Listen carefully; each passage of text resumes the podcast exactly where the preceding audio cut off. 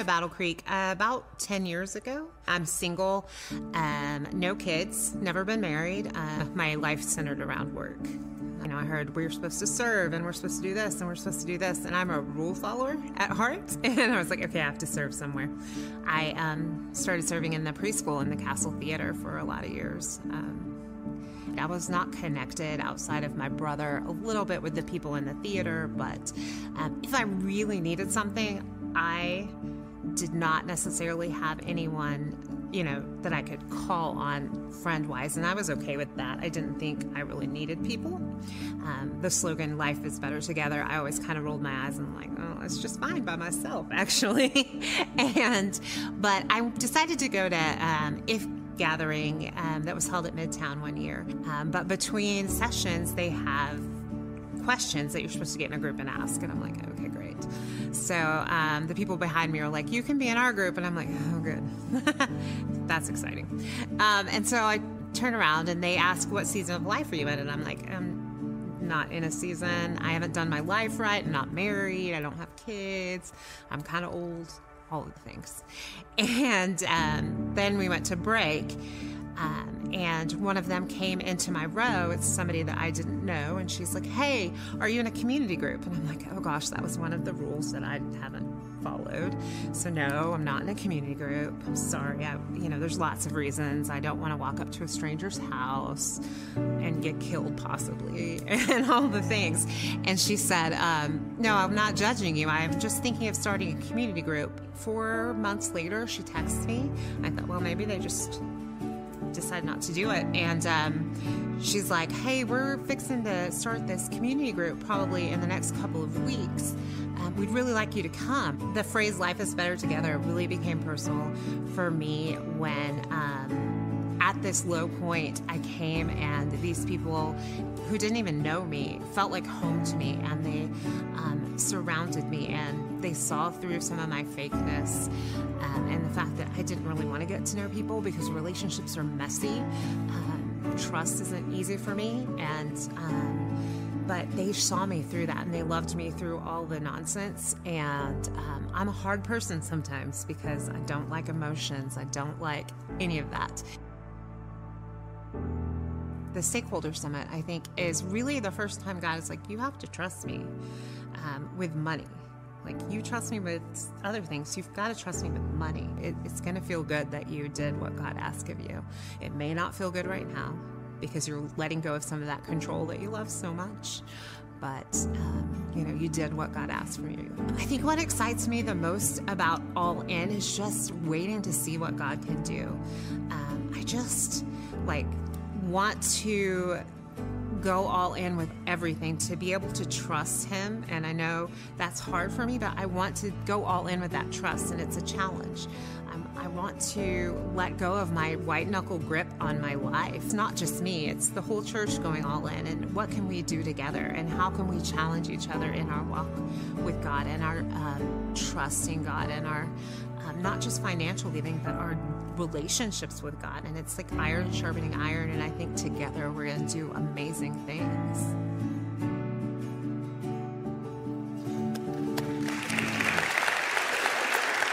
Amen.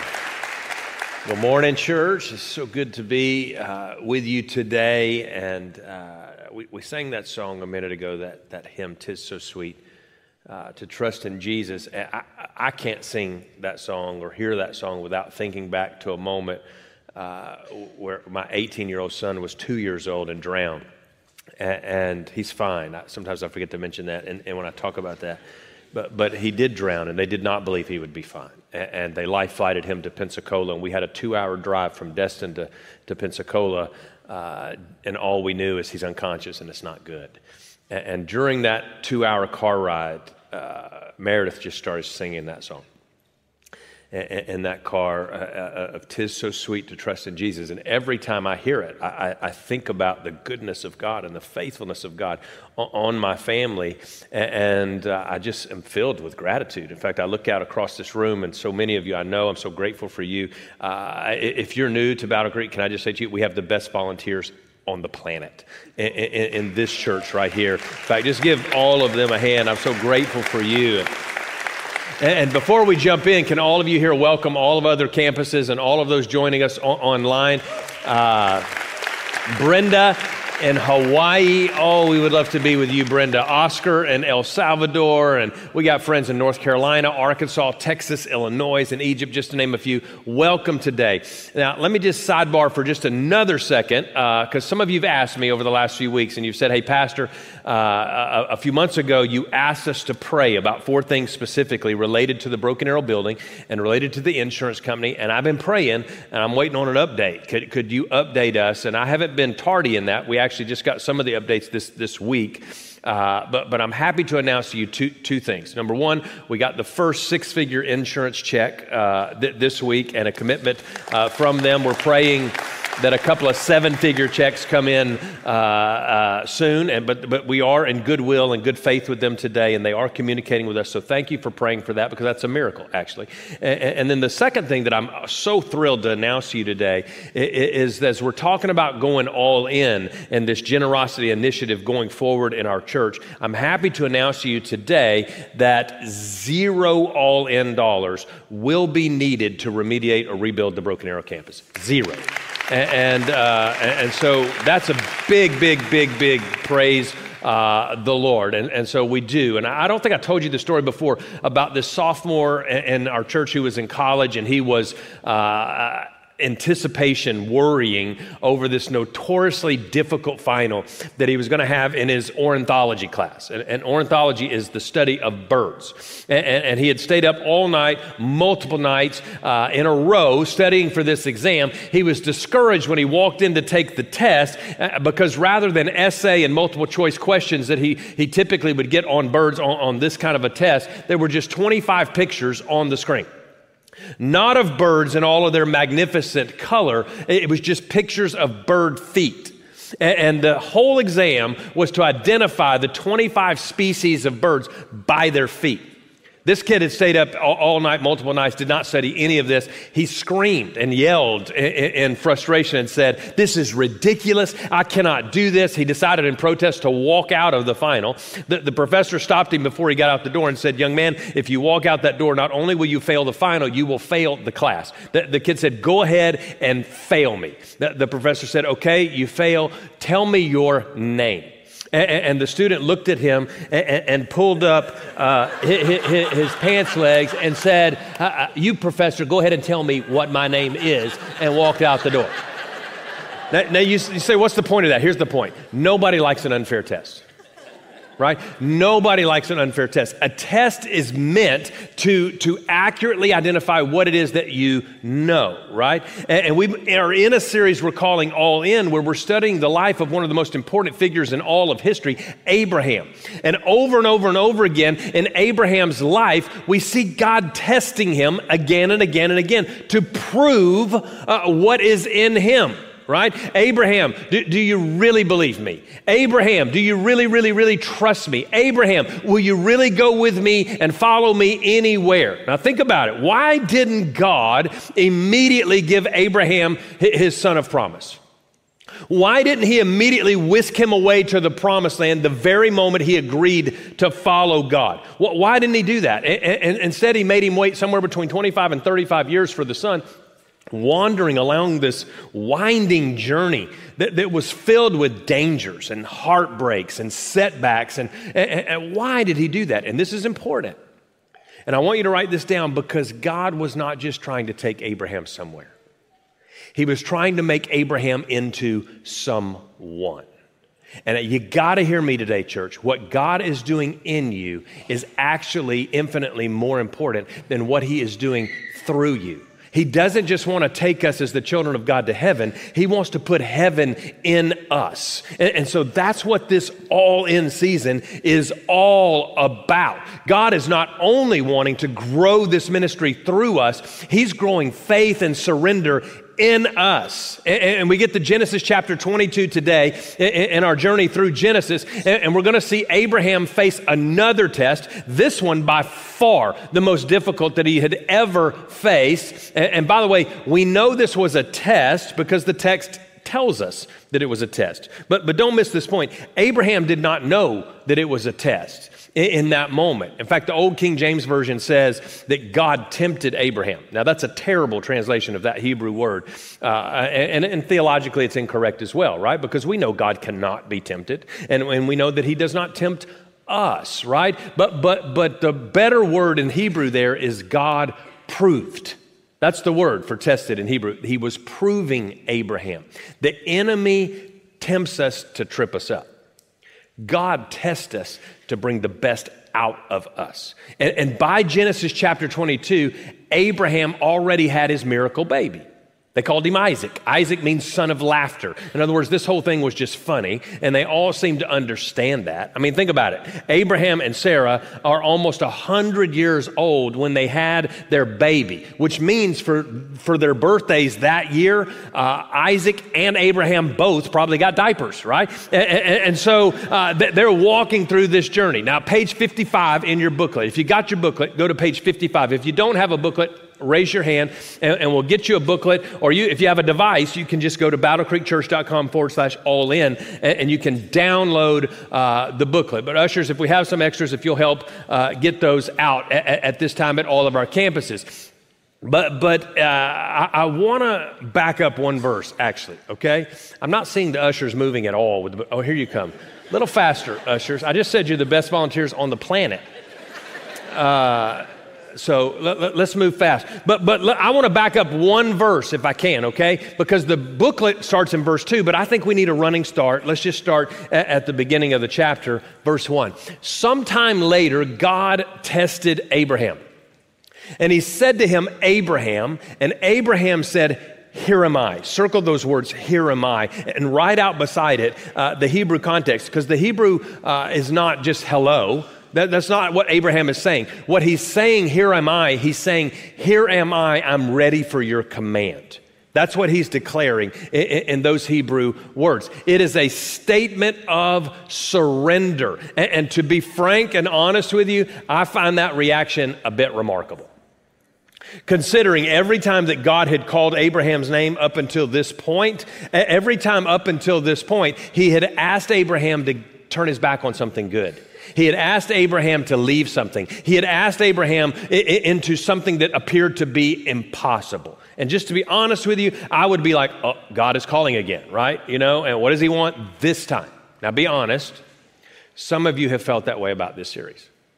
You felt that way about this series, and you thought, what does God want from me now? What, what does He want this time? Well, you would think for Abraham that the pinnacle, the pinnacle uh, uh, of his faith journey is Isaac being given to him, right? That, that after that, that it would be smooth sailing with God until he's in heaven, right? That somehow he, he waited and waited and waited, and now God gave him this promised son, and you would think he's getting on an escalator, right? Just, just going to take him for the rest of his life, just on up into heaven. and, and but this was just the beginning with God and, and, there was more ahead. And from our perspective, we know the story, right? We read the story with the tail end in mind, right? We, we, we know the story. We know that on the back end of this test, God gives Abraham the greatest blessing in the history of all blessings in the history of the world. We, we know that. But, but in fact, what's the application? The application is listen, when God is testing you, He's not testing you so that you can fail or succeed, He's testing you so that you can be blessed.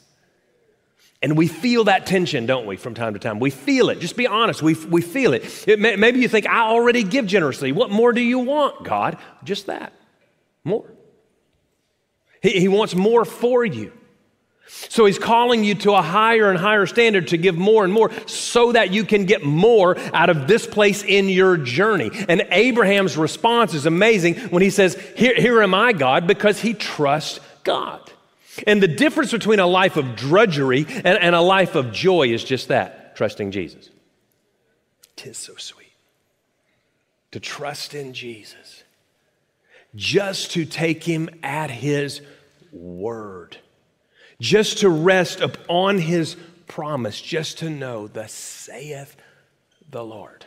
You show me a happy Christian, and I'll show you one who has learned to trust Jesus. You, you show me a faltering Christian, and I'll show you one who is yet to learn how good God is and how big God's commitment is to us. Now, let, us keep reading. Verse 2. Then God said, Take your son, your only son, whom you love, Isaac, and go to the region of Moriah. C- circle that word Moriah in, in, your Bible. And I'm going to come back to it multiple times in, in this message. But, but for now, you can just note the mountains of Moriah are Jerusalem.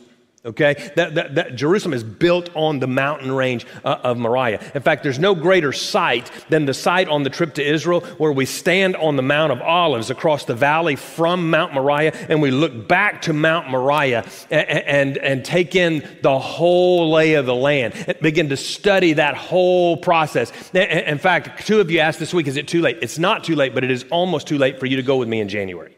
And if you want to sign up to go January 8th with me to Israel, I'll take you here and I'll show you the land of Moriah. But look at what he says Sacrifice your son, your only son, whom you love, Isaac, and go to the region of Moriah. Sacrifice him there as a burnt offering on the mountain that I will show you. So God said, Take your son. Now, here's what Hebrew scholars say about this text that at this, this point in this text, the language suddenly slows down dramatically. In fact, it slams to a crawl because what God is saying seems unbelievable. And it reverberates through Abraham's soul. The, the word in Hebrew for son here is the word ben. Ben. Benjamin means son of my right hand, right? Ben means son. Son, Ben, appears 10 times in this one text over and over and over. Your son. Pause. Which one? Abraham had two sons, remember? Your only son. Pause. Uh oh. There's only one left in the camp at this point. The son whom you love. Pause. That's Isaac. You see, this son represented everything to Abraham and Sarah. He was the child of promise. It, it, it, he was what they had left everything for. And all of their hopes and all of their dreams and all of their affections centered upon this child. And God says, I want you to offer him up to me as a burnt offering. What? Isaac was the one thing that made life worth living for them. And here's a question for you to ponder today How far could God go with you in his request before you begin to push back? How far could God say to you, Give me that before you begin to fight and push back? Abraham went all the way to the son of promise without pushing back. Confession. I, feel like I might push back at a car or a relationship or a savings account. How far can God push you as his child before you push back? That's a great question in this text. Let's keep reading. Early the next morning, Abraham got up and located his donkey. There's a joke there I want to make, but I won't. He, he, he took with him two of his servants and his son Isaac. When he had cut enough wood for the burnt offering, he set out for the place God had told him uh, about. Now, in Hebrew, uh, there are six verbs in this one verse. That is significant because that does not happen in Hebrew. That means this is a process. There is a checklist that is happening. This thing is going in slow motion. It's like when your dad says, Get down here, right? And, and so it's going slow motion. And look what it says on the third day, uh, which means he took the long road. It's not that far. On, on, the third day, it's like a Rodney Atkins song. Makes me want to take the slow way home, right? He, he is going the long way on the third day. By the way, this is where third day, the whole concept is introduced into the scripture. It's always messianic from this point forward. It is pointing to the Messiah who would die on this same mountain. Abraham looked out and he saw the place in the distance. And, so he's pointing to this Messiah. Look, look at verse 5. He said to his servant, Stay here with the donkey while I and the boy go over there. We will worship and then we will come back to you. Circle the we both times in that text because it's interesting the words he's using. We. And, in other words, Abraham was convinced that somehow they were both coming back. Why? Because God had made a promise. God had a promise to fulfill. He did not know how God would work it out, but he knew that God would. And the whole journey, he's probably recounting the whole encounter that we studied a couple of weeks ago in Genesis 15, where God took responsibility for both sides of the covenant. And he's rehearsing it over and over and over again. God, you said, God, you said, God, you promised, you promised, God, God, you, you promised. And by the way, we get some insight into this text in Hebrews chapter 11 in the New Testament, where the biblical writer, under the inspiration of the Holy Spirit, tells us that Abraham in that moment was convinced he was going to kill Isaac.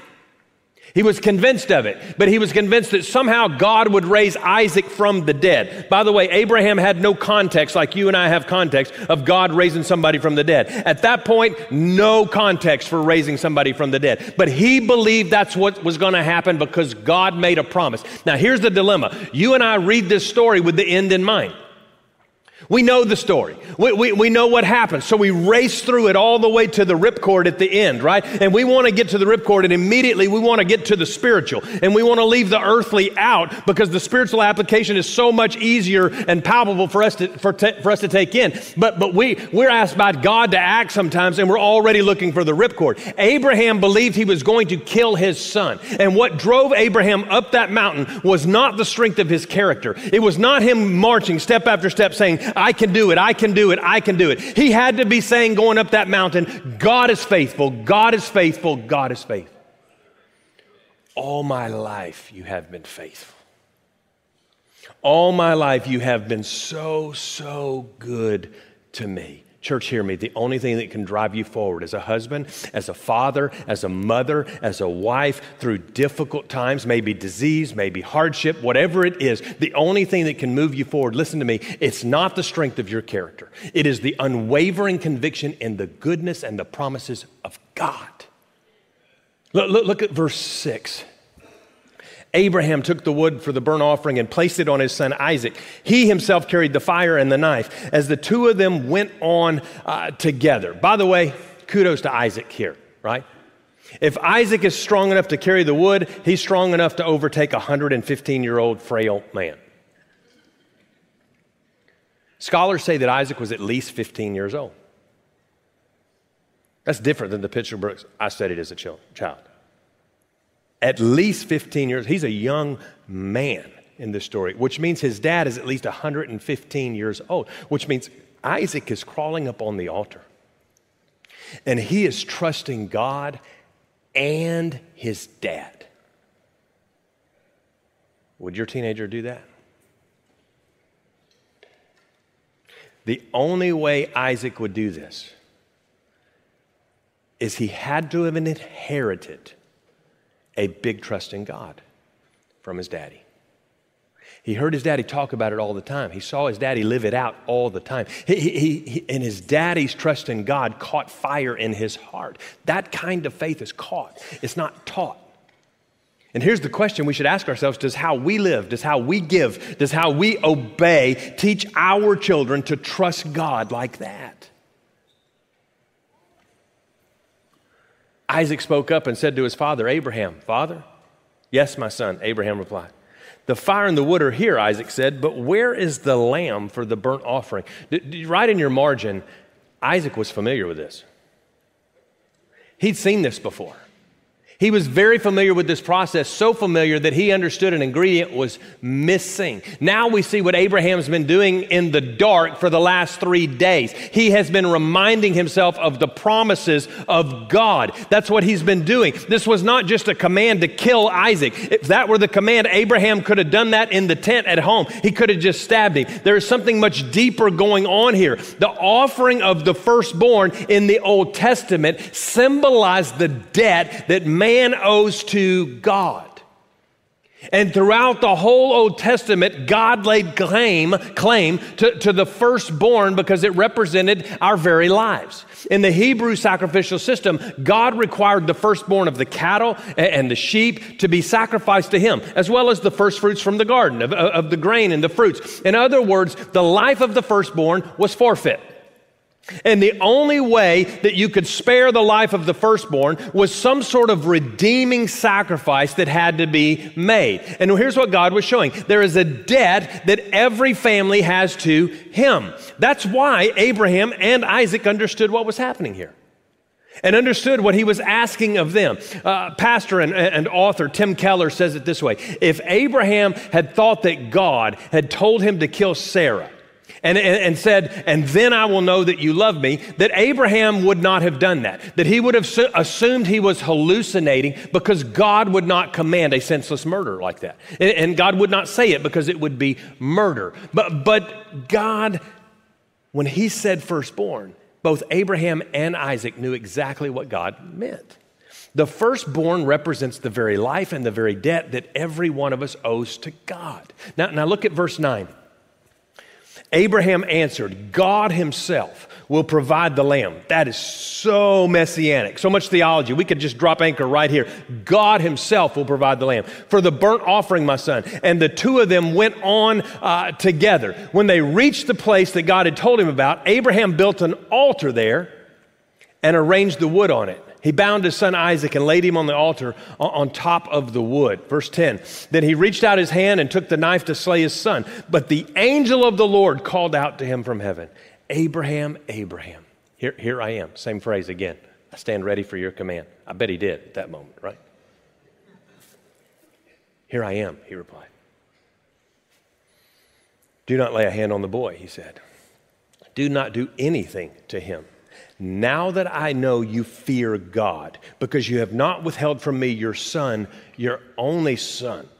With the knife suspended in midair, Abraham proved himself and he passed the test. He showed God there was nothing he would not entrust to him. He showed God there was nowhere that he would not go with him. Now look at what happens. Abraham looked up, and there in the thicket he saw a ram caught by its horns. He went over and took the ram, sacrificed it as the burnt offering instead of his son. So Abraham called that place the Lord will provide. And to this day it is said, on the mountain of the Lord it will be provided. Now, what you name a place in Hebrew culture is incredibly significant because it implies and encapsulates the significance of what happened there.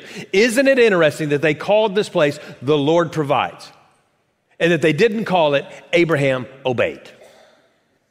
You, see something more important uh, than Abraham's impressive obedience. It's demonstrated to us in this story, and it's God's commitment to us. Remember, Mount Moriah in that day was right outside Jerusalem. Today it is Jerusalem. And, and the scholars say that that is the very place where Jesus was crucified Calvary.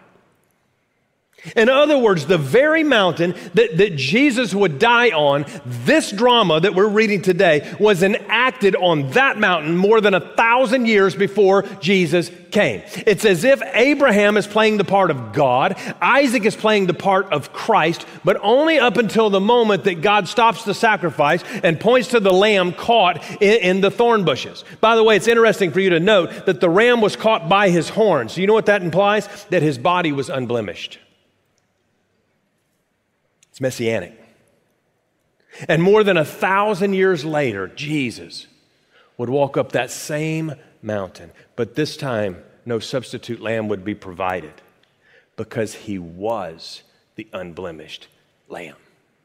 And he would willingly allow himself to be slayed on that altar. I never read this story that I don't think back to uh, my early youth ministry days when I came across this video I don't remember the exact title of the video, but I think it was called Ee-Taow. And the, the video was about this missionary couple who wanted to go on the mission field. God called them to go on the mission field, and no agency uh, would pass them. And so they went on their own. And, and, and, they went to Papua New Guinea and, and into this tribal culture uh, where, where the big hoops in the ears and nakedness and all kinds of stuff that is just strange to us in an American culture in these huts and in these tribes. And, and, they went in and had to use four translators because nobody could speak English and speak their language. And so they had to go through one translator after another, after another, after another to get to the language. And they thought, where do you start with a people group, a tribal people group, who don't know anything about the Bible, never even heard of the Bible? They don't never heard of God. They never heard of Jesus. They don't know anything about the scripture. Where do you start? And, and the answer is in the beginning. And, and, so you start in Genesis 1 1. And so the video documents years and years and years uh, uh, of their ministry to these people, where they set in motion a chronological uh, approach to the scripture to show the people what happened in chronology, uh, uh all the way from creation to, to, to this point in the story. And they're having the, the members of the tribe act out different parts in, in, in, the skits. And the whole tribe gathers in the center of all these tents every day to watch the messages and to watch the, uh, the scriptures being taught and dramatized. And they had one guy in a tribe with some horns on, and he's pretending like he's a ram caught in the thicket. And, and, when they get to the story of Abraham and Isaac, they all begin to cheer and celebrate when the lamb is caught in the thicket and is provided in place of the son. And the video shows that a couple of years later, in the chronology, when they get to the story of Jesus, that all of these people, having heard Bible stories one time each, get to Jesus going up that hill, and they all are convinced there's going to be a lamb in the thicket. And when Jesus dies in the story on the cross, they all begin to, in their tribal fashion, belly wail. They hit the ground and dramatically are weeping and crying and, and cannot, oh, the emotion has overcome them. Until the moment that the missionary begins to explain that Jesus is the sacrificial lamb for you and me. And in that moment, the whole tribe goes bananas. And they start lifting the missionary up like he just won the World Cup. And, and, all of them are screaming and yelling, and they're dancing, and they're shouting, and they're yelling, and they're shouting, and they're screaming, and they're celebrating. And, and they begin to chant in their language this word, Ee-Taow, Ee-Taow, Ee-Taow, Ee-Taow, Ee-Taow. And Ee-Taow in their language means, it is true. It is the truth. Not one convert for five years. And they get to this moment in the story, and the whole tribe accepts Christ and forms a missionary agency to send tribal members to other tribes all around that place. That's the power of this story, and that's the power of the gospel because we know how much the Father actually loves us. That's the point of this story that He did not withhold His Son his only son, the son whom he loved, Jesus. This story is first and foremost not about Abraham's commitment to God. It's about God's commitment to Abraham. That's why the mountain is commemorated as the Lord will provide, not Abraham obeyed. And listen to me, guys. When, when your life and when it's all said and done over your life, and you look backwards over your life, the thing that is going to stand out, I promise you, will not be your great sacrifices to God. It will be his steadfast faithfulness to you. And the more you know that now, the more willingly you want to obey in every day of your life. When, when you see that God has not withheld his son, his only son, the son that he loves for you, what could we possibly withhold from him? J- Jesus obeyed and we are saved. We're saved because he obeyed. By extension, when we obey, others are saved. That's crazy, isn't it? That our faith and our obedience are the means by which God multiplies us on earth. Have you noticed in the story so far that every time Abraham trusts and obeys, God renews and intensifies the promise? You got to write this down in your notes. God does not need Isaac. He, he doesn't need Isaac. Because Abraham obeyed, God multiplied him like the stars in the sky. And we sit here today like a couple of stars. Those stars. And here's the amazing part if we obey, others will enter the kingdom through our obedience. That is mind blowing. It's mind blowing when you think through that. Let, let, let me ask you a simple question. Do you understand what God has given you? What God has given you. Do you, do you understand it? Because Christianity is not primarily about how we must obey God. Christianity is primarily about what God did for us. Jesus, the Son whom obeyed perfectly, died in your place so that you could go free. And all you have to do is believe and receive and confess. That's all you have to do. In fact, could we just pause for a minute and give people a chance to do that right now? Would you just bow your heads and close your eyes and open your hearts at every, every single campus? And could I just ask the question today? If you're here under the sound of my voice, and you know beyond a shadow of a doubt that Jesus is your Lord, your Savior, your, your forgiver, you know that. You know that He saved you. He walks with you and He talks with you. If you were to die today, you know for sure you're going to heaven. If that's you at every single campus, campus pastors are coming at this time onto the stages. If, if that's you at every single campus, would you just raise your hand and say, Pastor, that's me, I know. Just lift it up. Thanks. You can put it down. Do you, do, do you know that thousands of hands just went up in our churches? Thousands. And do you know what that means? That means a man that died 2,000 years ago is still changing lives in 2021. You know why?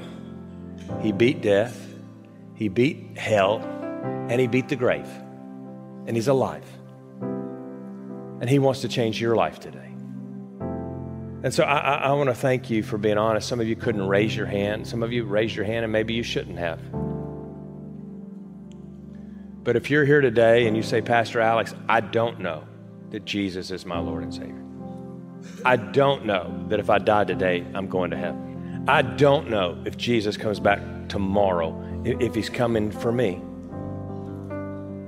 This morning in our prayer circle, as we prayed, we just felt like there are going to be some here today. This is your very first time to church, ever or in a long time. And today, could be the day of salvation for you. But we also felt led to pray about some of you who've been here for years and years and years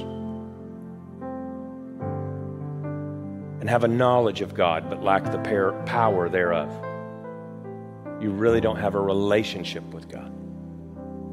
That today could be the day of salvation for you. And so, across all of our campuses, if you're here and you'd say, Pastor Alex, I don't know. I'm not sure. He doesn't walk with me and talk with me. But I would like to know, with every head bowed and every eye closed, if that's you, would you just raise your hand at every campus? Say, Pastor, pray for me. I, I don't know. I don't know that Jesus is my Lord or my Savior. I don't know that He is my forgiver. Just raise your hand all across all of our campuses, okay? Okay. In Midtown, would you raise your hand so that Pastor Jeff can see it? In downtown, would you raise your hand so Pastor Josiah can see it? in Jenks so Pastor Lucas can see it, in Owasso so Pastor West can see it, in South Tulsa so Pastor Keith can see it. Anybody else here in Broken Arrow? Just, just raise your hand and say, That's me. I, I don't know. Pray for me. If you're going to include uh, people in your prayer, would you include me in that prayer? Okay, I see you in the back. I see you over here on my right in the front. I see you in the middle over here to my left. Any, anybody else? Just, just raise your hand. If you're going to pray, include me in that prayer. I would like to know. I'm not going to embarrass you. I'm not going to point you out. I'm just going to pray for you. Anybody else? Anybody else? Before I pray, include me in that prayer. Okay, I see you right back here. I want to lead you in this prayer, but before I do, I want to pray for you as, as promised. Father, I pray today for every man, woman, boy, and girl under the sound of my voice that today could be the day of salvation for them. Father, that they could cross that faith line and leave the kingdom of darkness into the kingdom of light and the kingdom of heaven into the kingdom of God. And I pray today salvation would spring up through these concrete floors into the lives of men and women and boys and girls. Father, I pray that you would win the victory in every heart and every life. I pray that not a single person would sit there and wrestle and wrestle and wrestle and wrestle you right out of their life life and wrestle you right out of uh, the, the presence that you want to be in their life. I pray today you'd win the victory and they would wrestle the enemy out. They would wrestle the doubt out and they would pray this prayer and they would trust Jesus to be their Lord and their Savior. And that right here in our midst, in front of our eyes, that we would get to see it. Men and women trust Jesus with all of their hearts and with all of their lives. We are praying that together, church. And so, if you're here and you want to trust Christ, you want to give your life to Jesus, I want to lead you in a prayer. I'm going to pray it one phrase at a time so that you can repeat it after me. But I don't want you to repeat it in a, in a, a, a rote fashion. I want you to pray it and talk to God in heaven. You're going to hear men and women and boys and girls praying all around you. Nobody's going to pray alone at every campus, you want to pray that prayer and you mean it, you want to trust Jesus, would you just pray out loud and say, Dear God, I know I'm a sinner, but today I ask you to forgive me. Jesus, would you come into my life to be my Lord, my Savior, my forgiver, in the best way that I know how? I trust you alone, Jesus, to save me. Thank you, Jesus that you were not ashamed or embarrassed of me. But on that cross, in that public place, you died naked on my behalf. Thank you. Help me in this moment and all the days of my life to not be ashamed of you. Thank you for saving me. Now, before we say amen, before we look up, every single campus. You prayed that prayer and you meant it with all of your heart. Would you just raise your hand and say, Pastor, I, I prayed that. I meant that with all of my heart. Just, just raise your hand at every single campus. I, I, I meant that. I see back here, back here, back here, uh, uh, over here in the corner. Anybody else to my left? And every campus, just raise your hand. Okay, right here and right here. In, in the middle section, right here, I see you. And over here in this section, I see a bunch of you. I see several of you right here on the front row, all seated together. Anybody else? Just raise your hand at every single campus. Say, I prayed that prayer. I meant it with all of my heart. not playing games with Jesus. Okay, thank you. You, you. you can put them down. I want to ask one more question before we look up and finish this prayer time. How many of you would say, Pastor, the next step for me, it, it's baptism? I don't know why, but the enemy has a heyday in this area of obedience called baptism. It's the first step of obedience after you pray and give your life to Jesus. Dozens of you just prayed a moment ago to give your life to Jesus. Your next step of obedience is baptism, but sometimes uh, people get saved and, and go years and don't follow the Lord in step number one. Do you know that, that it's a barrier to your growth? It's illogical for you to take steps two or five or 200 before you take step number one. Do, do you know I've never met a believer who, after they were baptized, said, Well, that was a mistake. Never, not one time. Nor have I ever met a believer who walks with Jesus day in and day out who hasn't followed the Lord in believer's baptism. And so, w- w- would you trust Him today in that area of your life? And so, at every campus, if you're here and you say, Pastor, that's my next step, it's baptism, would you pray for me? Would you raise your hand? Across the room, at every room. Okay? I see some here in Broken Arrow, every campus, every campus. Just raise your hand. I need to be baptized. I need to take that step. Pray for me that I could be obedient to that step. Every single campus, just, just raise your hand and say, That's me. Pray for me. I need to do that. There are several here.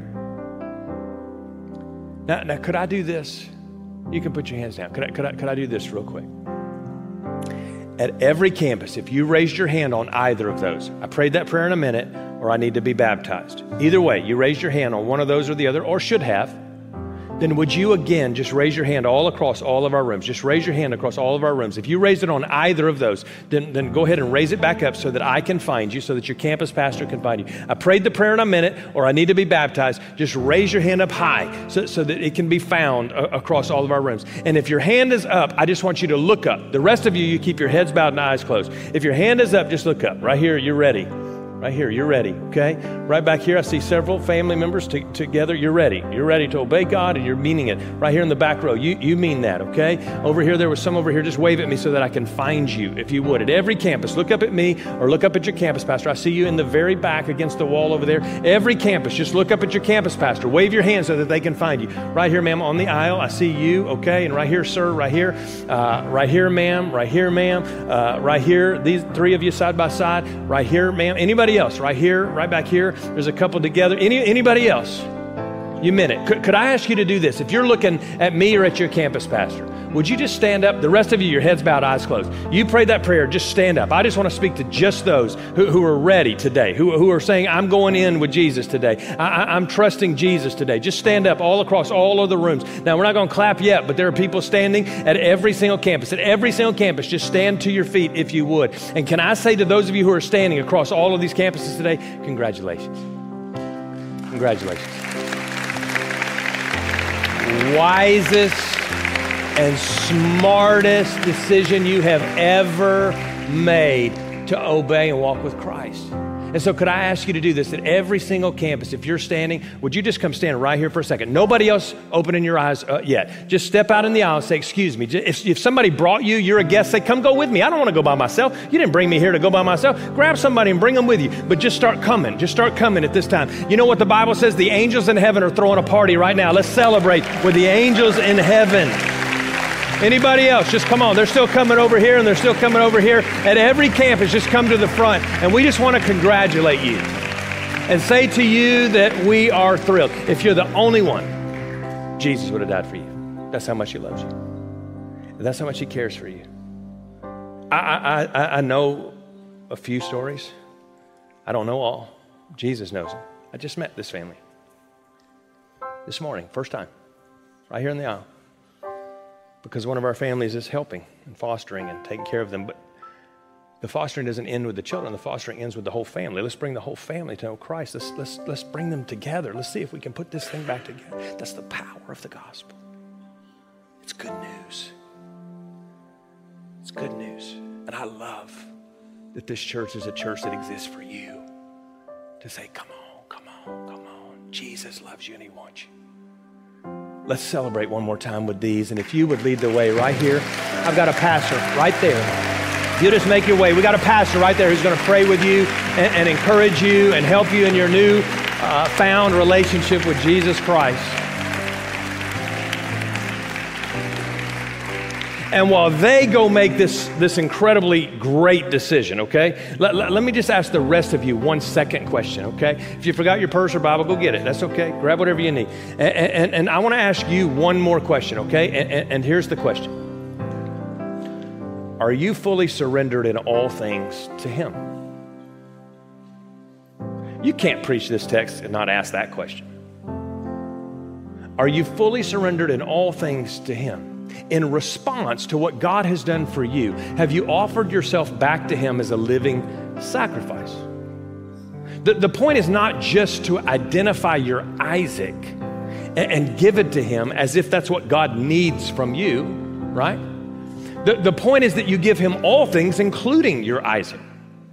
Your Isaac just simply represents the one thing that makes surrender, full surrender, difficult for you. That's what Isaac represents. The point is not that God needs your Isaac. The point is that every single part of our lives, in response to the gospel, has been offered back to God without restriction. In fact, if you have the commitment card that you got in the book, just take it. If you don't, on the book, it's page 33, the commitment card. So look at it in your book, page, page 33. I just want to teach you for three minutes while they're praying and making decisions. Page 33 in your book or this card. Write these three things down. Because when we pray to God about what we put on this card in the next few days or next few weeks, it should include and look like the, these three things. First of all, it should, it should look like faith. What we give is supposed to feel like a risk. It's supposed to. Like, like planting a seed feels like a risk, right? Like what Abraham did, felt like a risk. You remember what C.S. Lewis said about giving? I, I quoted it a few weeks ago. The only safe rule when giving is to give until it scares us. Only then do we know we're giving by faith. So, it, what we write here should include faith. But B, it, it should include sacrifice. Abraham gave the first and the best, right? What meant the most to him. This Mount Moriah that we talked about today, is not just the place where Abraham and Isaac took place, and it's not just the place where Jesus died on the cross. This is the very same place where, in the middle of those two things, King David showed up in Jerusalem and bought the threshing floor. It's the very same place where his son Solomon would come and build the temple on that very same mountain. Now, David didn't take the threshing floor. Remember, he paid for it. In other words, this is an offering is not about meeting the needs of God, it's about making a statement to God. You, you see, for some of you in our church, you, you might be able to give a gift that on the balance sheet of most of our homes would look huge. But for you, it's not meaningful. And it doesn't represent your first and your, and your best. Here's the point God does not measure generosity by the size of the gift, but by the size of the sacrifice. Does what we offer to God in the next few weeks show that we love Him like Abraham? And his offering showed God. Here's the third one full surrender. This may be the most important of the three, but because full and total surrender, surrender is different than sacrifice, isn't it? Surrender is a blank check. For those of you who are under 30 years old, you don't know what a check is, ask your parents. A blank check without restriction. The point is, all I have, all that I am, all that I ever hope to be. Surrender and, and is the response of a grateful heart. This says, Hey, God, you gave everything for me, and without you, I have nothing. And in response, all that I have is at your disposal. Now, there's a box on, on, on this commitment card, and a few of you have asked me about it. And so I just want to speak to it for a moment. It, it, right here, it says the box that gifts from my or our stored uh, resources. Meredith and I are, are, are wrestling with that box. And, and what is that going to mean for us? Here's the point everyone has stored resources. everyone. For, for some, it may be property, it may be stocks, it may be retirement accounts, it may be cash savings. It, for others, it may be a, a, tangible possession. I had one guy tell me he's going to sell his, his gun collection and give the money to all in. Maybe that's what God's calling you to do. I, I don't have a gun collection. Maybe you have a classic car and God's going to say, hey, I want it. And you're going to sell it and give that to all in. You're a teenager. Maybe it's an iPad. Maybe it's a, a, an Apple Watch. And God is saying, I, I, want that. W- would you sell that and give that to all in? For others, it may be deferring a vacation that you, you, you've been saving for. It may be a retirement funds. It may be selling a piece of property. Here's the point I, I, don't know. I don't know what God is asking you to do, but, but I do want to ask you this and felt led to ask you this. What's your Isaac? As it relates to your stored resources, what's your Isaac? What is that thing that you would say, surely not God? I waited a hundred years on this son, God, and, and now you're going to ask me to offer it up to you? I, I don't know. Meredith and I are wrestling with this and asking God to truly show us if what we're saying is the truth, that everything is on the table for you, God, and asking Him to show us if there's something that's actually not on the table that we could put on the table as we demonstrate our willingness to offer it up to him. Uh, what, what God asks you to do in this season is going to be different than what God asked me to do. And different from somebody else. What, what does that mean? It means the question is not, what is God asking of them? Or, or what are they going to do? The question is, what, what does God want from me? That's the real question, right? Is your all, is your Isaac on the altar before your Lord? And again, the whole thing is not about meeting the needs of God, He has no needs. It's about Him having total control and total dominance in, in our hearts. This is a response of worship. Battle Creek, listen, God is doing amazing things here. He is expanding this ministry through us. And what happens in this season is going to change our city. It is going to change the eternities of thousands and thousands of people and thousands and thousands of families. And, and, and know this this week, as you take that card, here's all I'm asking you to do listen to God. Just listen to God. Don't ask other people if you don't have, just listen to God. Let, let, let's stand together and make this creed we've been making the last couple of weeks together, if we could. If you'll throw it on the screen and if you'll read it along with me, okay? God, awaken us from our slumber, attune us to the movement of your spirit, empower us to be a people who are truly all in we desire to surrender ourselves fully to you. Show us how you want us to give generously as you have so generously given to us. Equip us, God, to help all people of all ages, all the time, advance in their journey with you. Jesus, we desire to go all in. Would you give him a hand in this place today? Josh, come if you would.